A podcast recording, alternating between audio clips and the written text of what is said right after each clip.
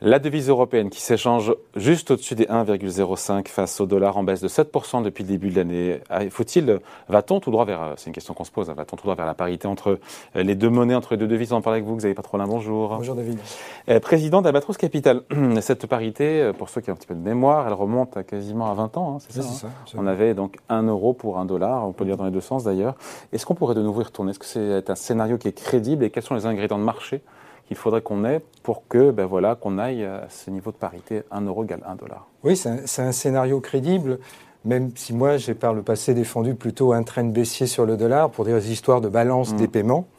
Hein, qui est le bon argument de, soutien de l'euro, puisque euh, on rappelle juste ces, données. On a une zone euro qui est excédentaire en termes de balance des paiements d'un peu plus de 2%. Balance des paiements, c'est à la fois balance commerciale et balance des services. Absolument et, de, un excédentaire de 2%, d'un peu plus de 2% du PIB, et on a une euh, économie américaine qui est déficitaire de plus de 4% du mmh. PIB. Donc logiquement, cette variable de fond devrait constituer un socle. Oui, mais non. oui, mais non. Alors, on va revenir sur le mais non et pourquoi. Bon, le premier, premier argument, c'est évidemment les divergences ou les différences de politique monétaire. Ah oui. Hein, les différences de politique monétaire sont patents euh, et donc expliquent en partie euh, la dépréciation de l'euro contre dollar. le dollar est mieux, mieux rémunéré, quasiment 3% quand on investit dans des obligations souveraines américaines à 10 ans. Si on faisait la moyenne euh, en mhm. zone euro, en mettant l'Allemagne, la France, on serait quoi? On serait à 0,1 On serait à 1 oui, euh, je sais pas. un peu plus, oui, c'est théorique. Non, on serait un peu plus, on serait à 0,03, 0,3 sur, le, sur le 10 ans, je sur parle. 10 ans, ah oui, si on fait une moyenne pondérée, bien sûr. Ah oui, n'oublie pas les, périphériques.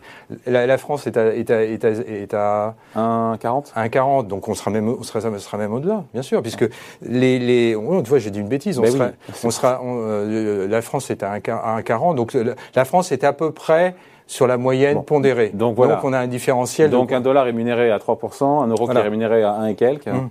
Et euh, c'est encore plus spectaculaire sur, sur, sur les taux courts, évidemment. N'oublions pas que la, zone euro est la seule et, principalement le contributeur en termes de taux réels négatifs au niveau des souches mondiales. Oui. Hein, le, seul endroit où on voit des taux nominaux encore négatifs, c'est en zone euro. Absolument. de moins en moins. Hein.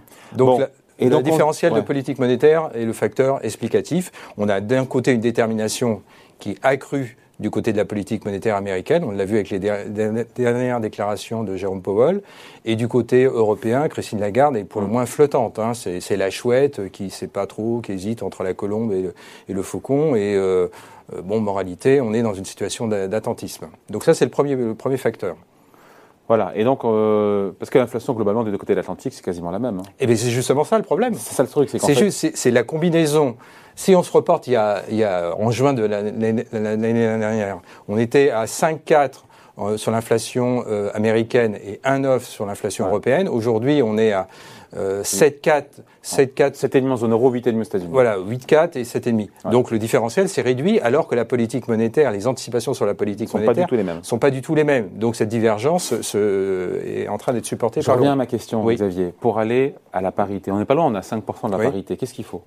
Ben, il faut que le contexte, euh, au fond, il faut que l'économie allemande n'arrive pas à faire son switch, un substitut sur d'autres sources énergétiques que des sources énergétiques russes, premier, premier facteur, que l'économie européenne, c'est peut-être l'une des conséquences, rentre progressivement en, récession, et que donc, la, donc il y a les trois conditions, et que donc la politique monétaire de la BCE ne puisse pas se, se, corser pour combattre l'inflation. Au fond, que la BCE, face à ce, à ce, à ce dilemme hum. énergétique récessif en Europe, ne puisse pas satisfaire son mandat. À ce moment-là, la divergence... Le différentiel, le différentiel, la divergence entre les petits monétaires européennes et américaines s'écartera encore plus favorablement au dollar. Et on a vu le mouvement, le, mouvement la, semaine dernière. Le mouvement de la semaine dernière a accéléré sur les, décisions euh, de la Bulgarie, euh, enfin, quand la Russie a coupé pour non-paiement en roubles son approvisionnement en gaz pour la Bulgarie et, pour la Pologne.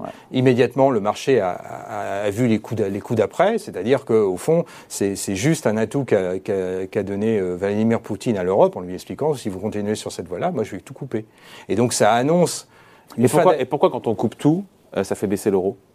Parce que tu provoques une récession. Il faut expliquer. Pourquoi? Bah, Tout simplement parce que tu, euh, au fond, en faisant très court, euh, l'économie européenne s'est construite au cours du XXe siècle sur une intégration entre sa base industrielle et les ressources, principalement les ressources énergétiques venant de l'ex-URSS de la Russie. Mm. Donc si tu coupes ce lien, si ce lien s'interrompt durablement ou transitoirement, tu, tu, précipites l'Europe et principalement l'économie allemande, mais pas que, dans une phase de, de, de récession. Et qui dit récession, dit évidemment une baisse de l'euro. Et, surtout dilemme pour la Banque Centrale Européenne, puisque tu as l'effet combiné ah, à la fois du renchérissement des matières premières énergétiques et euh, du, de, de l'affaiblissement ou de, la variation négative des croissances euh, réelles des économies européennes. Donc là, c'est un, un dilemme cornélien. Cette baisse de l'euro euh, actuelle, est-ce qu'elle ou elle ne fait pas les affaires de la BCE qui on sait que ça alimente, encore une fois, d'un côté l'inflation, donc c'est pas bon, mais en même temps, ça redonne de la compétitivité aussi à nos exportations en Europe, donc l'un dans l'autre. Oui, euh, mais alors, le dernier élément que j'ai oublié de mentionner, c'est quand même ce qui est en train de se passer. Alors, ça n'a rien à voir avec le conflit ukrainien, mais ce qui est en train de se passer en Chine,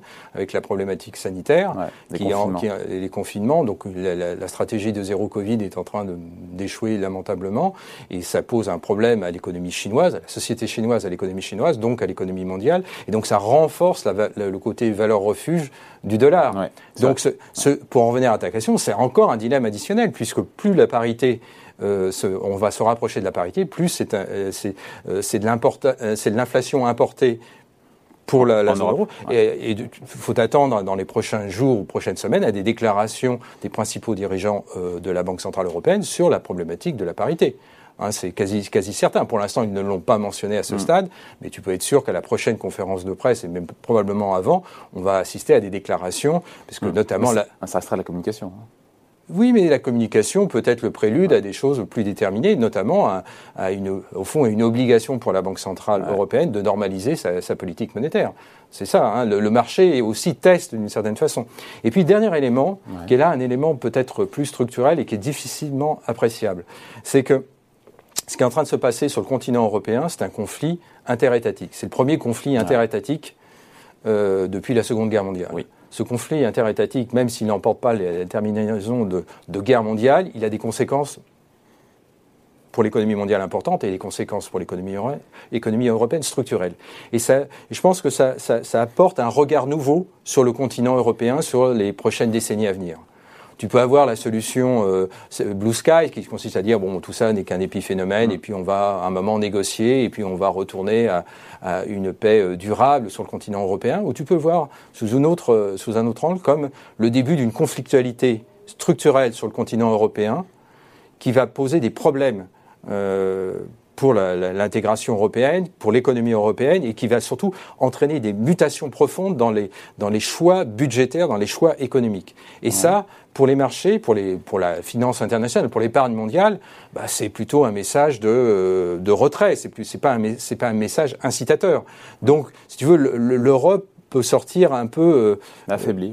affaibli du point de vue historique dans ses perspectives, puisqu'au fond, depuis la Seconde Guerre mondiale, on vivait dans une espèce de, d'illusion, si j'ose dire, d'un espèce de toit commun entre l'Europe de l'Ouest et l'Europe de l'Est, avec des points de conjonction, et qu'au fond, le doux commerce allait faciliter les convergences euh, institutionnelles. Et, peut-être remis en cause. Et oui, c'est voilà, c'est ça. Et donc ça, c'est un élément pour le coup structurel sur la, qui, qui, va, qui peut avoir une implication sur la parité euro-dollar et qui euh, va un peu infléchir au-delà des histoires de balance des paiements, des arguments qu'on a mentionnés, qui sont des arguments un peu court terme, qui peut donner une perception, une prime de risque sur l'euro, sur l'euro et, et l'affaiblir. Et donc ça, ça renforce le dilemme euh, pour les gouverneurs de la BCE sur. Euh, Qu'est-ce qu'on fait? Mais oui, parce qu'ils se sont privés de quasiment tous les outils. Non plus qu'un outil, c'est la normalisation de tout, puisque je te rappelle que le, le PEPP e va, arrive à, échéance. C'est le programme de rachat qui était. pandémique, les 1800 milliards qui était, par la BCE. Voilà.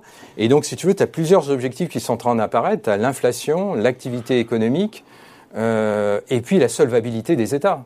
Ah oui, ça c'est la dernière. Ah, c'est le dernier, c'est le dernier dilemme. Non, non, non. Bah oui, parce que pour l'instant, il n'y a pas de sujet. Tu as choisi un sujet extrêmement compliqué. Hein. Les, les, parités monétaires, c'est des milliers d'équations. Mais oui, c'est le dilemme. Qui n'est pas un dilemme pour l'instant de voir les écarts, encore une fois, de coûts de financement des États européens euh, diverger, comme on l'a pu le voir. et puis le bilan reste, le bilan reste stationnaire. On n'est pas dans le tapering américain, c'est-à-dire dans le, dans le fait que le, bilan va refluer, le, bilan va se stabiliser. Mais il y a quand même, il y a quand même une interrogation sur ce choc qui est en train de, auquel sont confrontées les économies euh, européennes, notamment celles qui sont sensibles au gaz russe. Mm et qui sont face à une mutation, à des, à des choux, dans un temps extrêmement ramassé. Et donc ça, c'est un choc, euh, c'est un choc important. Donc c'est plutôt un choc récessif, choc inflationniste. Au moment où l'économie chinoise euh, connaît des loupés, c'est le moins qu'on puisse dire. Et donc forcément, euh, il ne faut pas être grand clair pour se dire que ben, la, la, zone américaine présente, du point de vue des vertus du change, euh, des, surtout avec un Jérôme Powell qui est en train de, de prendre les costumes de, de, Paul Walker, entre guillemets, peut-être qu'il le prend transitoirement, mm. bah, voilà, il faut pas... Oui, une nation continent qui, euh, qui a son indépendance énergétique, ce que nous Exactement, exactement. Et donc tous ces, tous ces éléments combinés font que se rapprocher de la parité n'est pas, pas, pas, inenvisageable. On en est très proche et on pourrait peut-être même l'enfoncer si on avait une aggravation. On a eu euh, la semaine dernière en Transnistrie euh, des explosions, hein, tout ce qui touche la Moldavie, donc les, qui est la crainte au fond euh, rampante pour l'instant non matérialisée d'une contagion, euh, sur la frontière, voilà, sur les pays limitrophes. Et alors là, on, on, on changerait, on n'en est pas là. Non. Mais ces éléments-là, et d'ailleurs c'est frappant d'avoir vu l'élection, la réélection d'Emmanuel Macron, qui n'a pas été saluée entre guillemets du point de vue euh, de la mm. parité euh, euro-dollar, comme quoi l'élection était probablement la réélection était probablement largement anticipée, mais il n'y a eu aucune, aucune, même au contraire, ça, les événements ne sont pas liés, mais on a eu plutôt une accélération de la baisse parce que d'autres événements euh, sont venus se rajouter à cette problématique qui pèse sur euh, la parité euro-dollar. Allez, merci beaucoup Anneli, signé Xavier Patrolin, président d'Albatros Capital. Salut, merci beaucoup.